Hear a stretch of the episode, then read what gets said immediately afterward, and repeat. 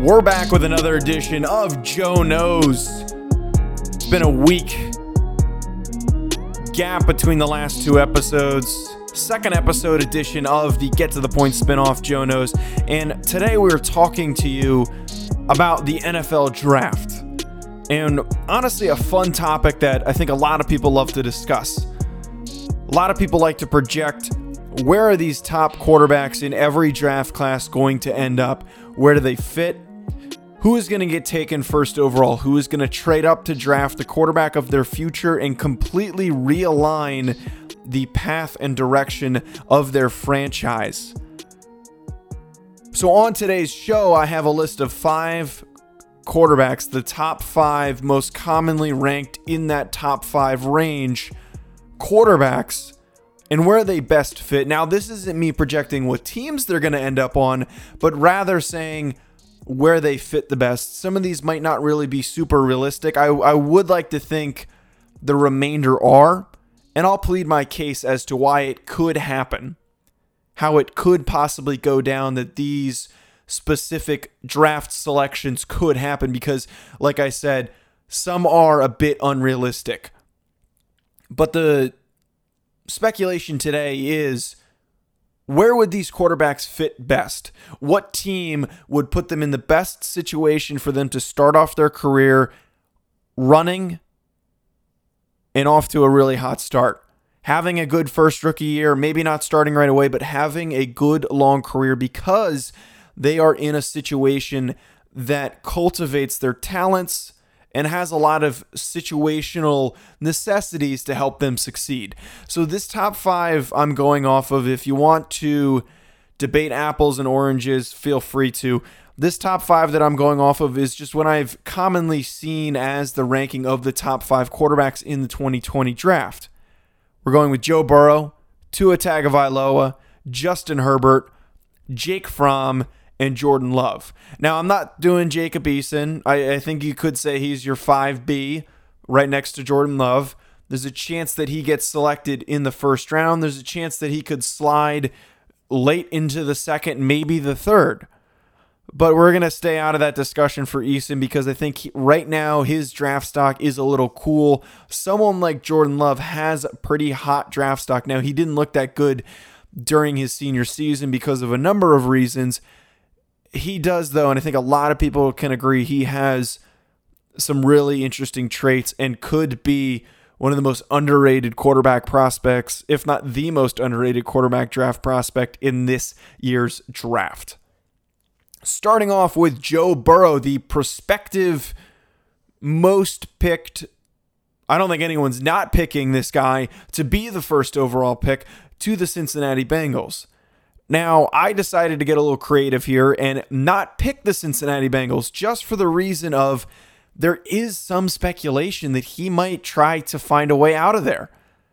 Now, it doesn't make a lot of sense because he's from Ohio, he's relatively near the area. It, it wouldn't really make sense for him to try and find somewhere else, but a lot of people really think that Cincinnati is not a great situation for him. I'm sure his agent has talk to him about it and saying, well, we can find you a better situation if you can get someone to trade up into that first spot. I think the one thing that would make the most sense as a team that would trade into that first spot is the Carolina Panthers. Now, this already sounds pretty crazy. The Cincinnati Bengals trading out of that first pick, allowing the Carolina Panthers to move into the first pick, that effectively means they're getting rid of Cam Newton, likely shipping him to the Cincinnati Bengals. And in, in, in addition to a bevy of picks that are, need to go along with it just to make this deal go through. And I don't think that's overtly unrealistic. It's a bit crazy, but it is not overtly unrealistic because there is a possibility and already rumors and murmurs about Cam Newton potentially not returning to be a Carolina Panther. They already moved on from Greg Olsen.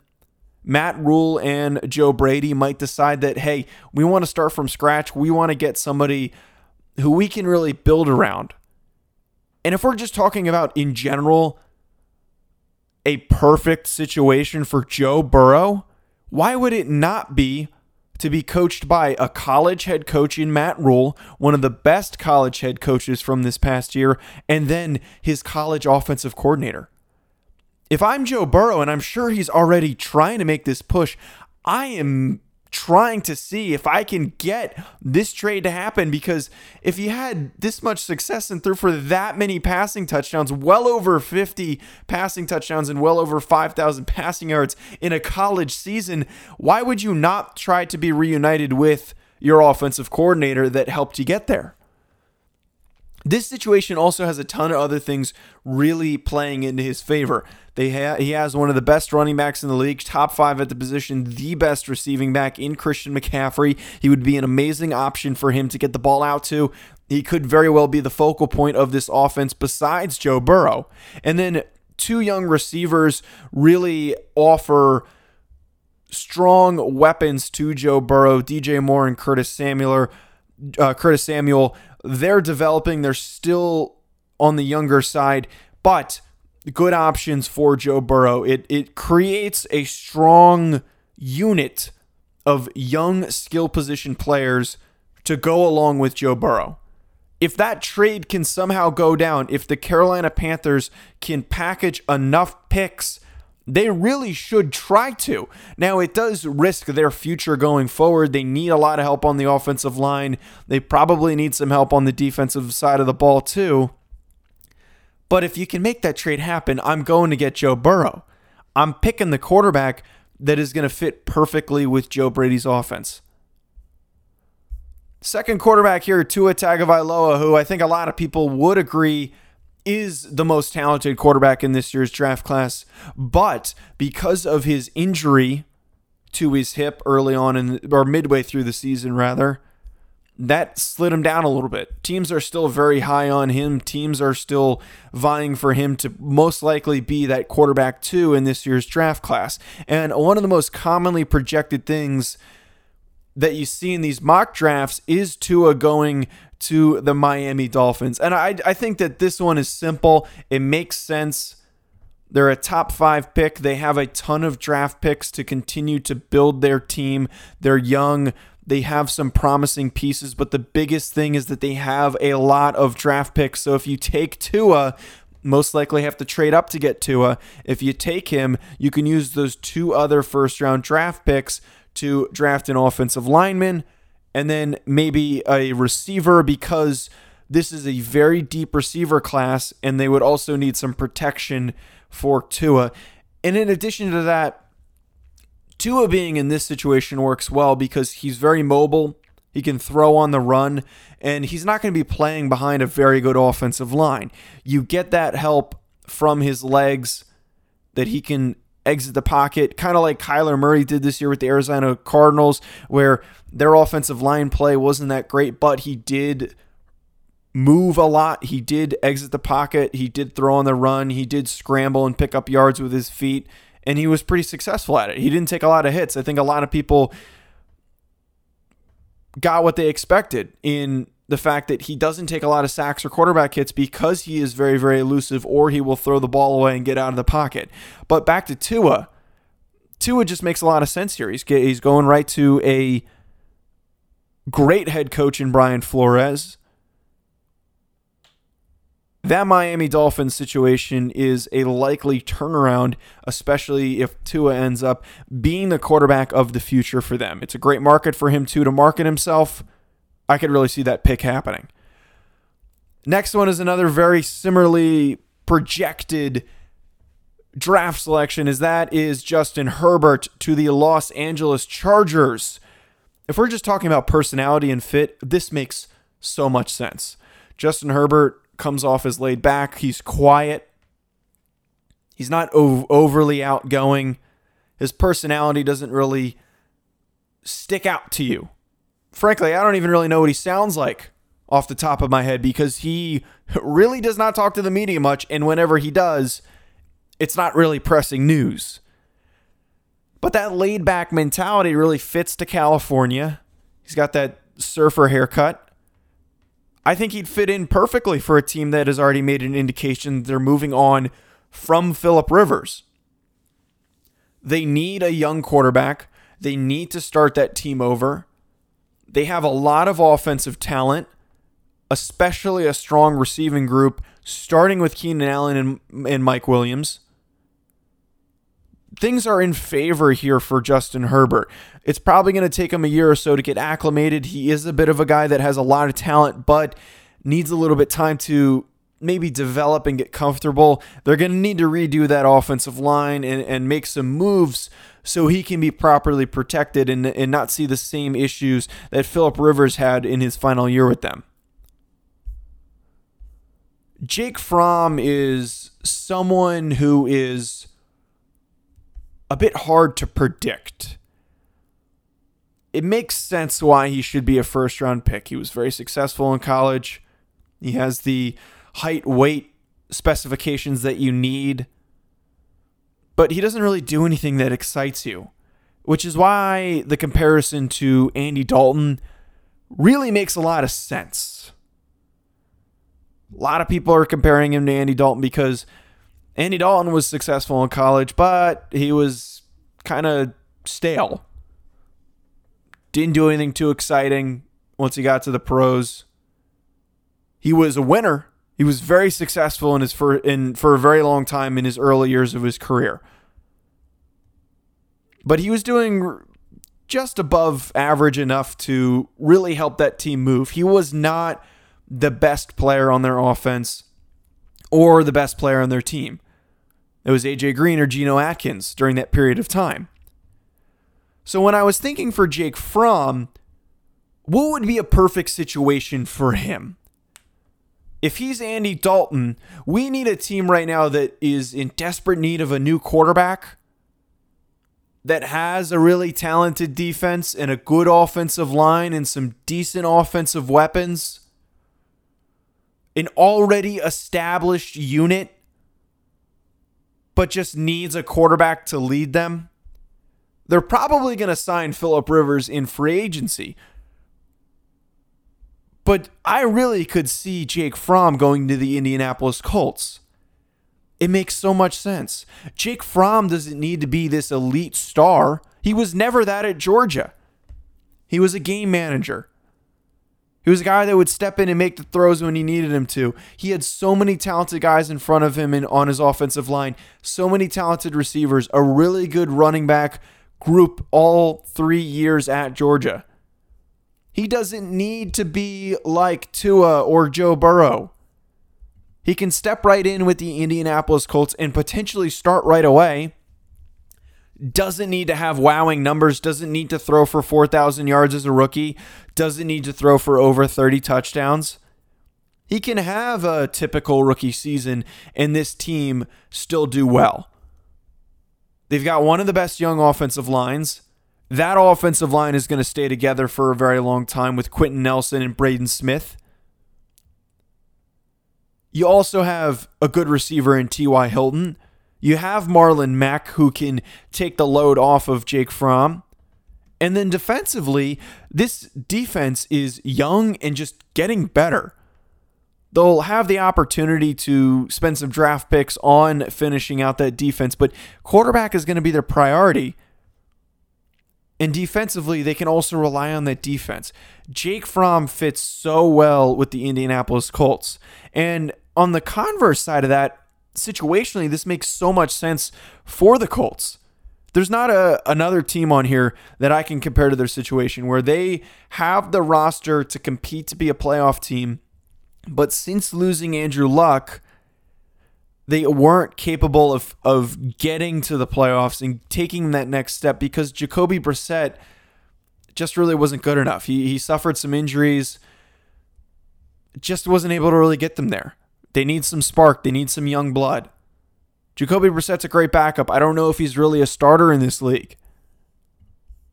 Jake Fromm, though, I think is shown a little bit more talent. I think we can get a little bit more from Jake Fromm in this situation for that offense to be successful. The last guy in this discussion is easily the most intriguing. That's Jordan Love from Utah State. Now, I'm going to get a lot of people that are thinking I'm crazy for talking about this, but Jordan Love compares very favor- favorably in his background to Patrick Mahomes. He's about 6'3. He's got a huge arm. He can throw on the on the run very very well. That is easily his best trait is his ability 6'4 rather on his height. His best trait is his is his ability is his ability to throw on the run. Exiting the pocket, having the same level of accuracy and arm strength. He is very athletic and he's going to take some time to develop. I think a lot of people knew immediately in Patrick Mahomes' draft class that he needed the most time to develop, but if he developed in the right situation, he would become a very good quarterback. I don't know if many people really expected him to be an MVP Super Bowl winning quarterback this quickly, but everyone knew he needed a little bit of time, and he went to the Kansas City Chiefs being a perfect situation because he sat behind Alex Smith they went to the playoffs and he got to witness what a playoff team was like. And he didn't have to play right away. And then once Alex Smith's time came, they were ready to put Patrick Mahomes in there. And people were raving about how talented he was. He just needed a little bit of time. So when I'm think, thinking about Jordan Love, he's in a little bit of the same situation. He's a little raw, a lot more raw than Patrick Mahomes. Huge arm, the talent is there. We need to find him a situation where he can take some time, does not need to start right away. The team can be patient because they have an established starting quarterback that is in the not up most highest echelon of quarterbacks, but I would say past that top 18. A decent quality quarterback or a very good one depending on the situation. And if you're looking in the back end of the first round, which I'm expecting Jordan Love to go, it's tough to find one of those teams because a lot of these teams have quarterbacks right now, and they're not really that old. I found the perfect situation, but I chose not to go with it because it just doesn't make any sense. It literally cannot happen. I was able to at least justify the Panthers trading up with the Cincinnati Bengals. Send Cam Newton and a bunch of first round picks. That deal very well could be done. But the Pittsburgh Steelers don't have a first round pick. And that would be the perfect situation for Jordan Love. Ben Roethlisberger is towards the very end of his career. Injuries are starting to catch up to him. There's always been talks of him wanting to retire. They need to draft a quarterback in the next two years. Taking one in the second round this year is not going to answer it. I don't think that they have a guy on their roster right now that is the proven franchise quarterback. Duck Hodges could turn into a good backup, but he's not a starter. Mason Rudolph's going to be a good backup, but I really don't know if he's going to be a starter either.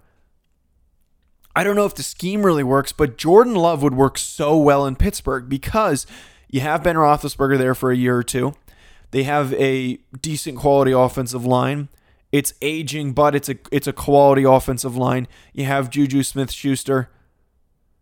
You have James Conner, and then a consistently strong defense and an established head coach in Mike Tomlin. Situationally, that compares favorably to like Patrick Mah- Patrick Mahomes having Andy Reid.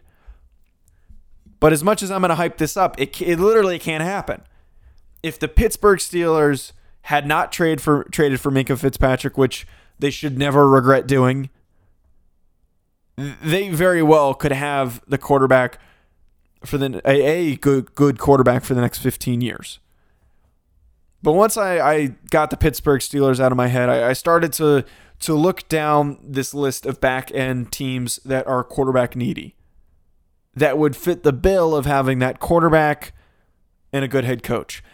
The only other one that I can really justify is the New Orleans Saints. This one's really a hard sell, though, because I would argue that they're going to go in house. They're probably going to go with Teddy Bridgewater. Drew Brees has already indicated he's coming back, but it's probably going to be just for one more year. Once Drew Brees is done, most people can expect that Teddy Bridgewater is going to be that guy. maybe they shock the hell out of all of us and they decide to go with Taysom Hill. But it's one of those two guys. If we're talking about circumstance, though, this team might need to decide that they want a young quarterback to step in after Drew Brees is gone, not Teddy Bridgewater, who is slowly approaching 30. If the Saints do want to go down that path, I think Jordan Love could work. It's a vertical offense. Drew Brees is not super mobile, but he is a more mobile quarterback with very good pocket presence. He could work well in Sean Payton's offense amazing receiving corps. You have the best receiver in the game in Michael Thomas. You have Alvin Kamara. You have Latavius Murray, and a, a, pretty good offensive line. Not to mention a strong defense as well. So that New Orleans Saints team was so successful last year. Again, it makes so much sense that they're probably going to stick with Teddy Bridgewater. But I think if they if they decide that they want to go with a, a new young quarterback instead of Teddy Bridgewater, that makes a ton of sense to me. That is all of the three quarterbacks, sorry, five quarterbacks rather, that I was discussing today on Joe Knows. Feel free to let me know what you think about my list on Twitter. You can tweet at me at Joe DeLeon and also go follow Get to the Point on Twitter at GTTPP. Yeah, GTTP podcast. Today was just not my night. Man, kept mispronouncing things like a MF out here. Well, stay tuned on Friday, as always, for the next edition of Get to the Point.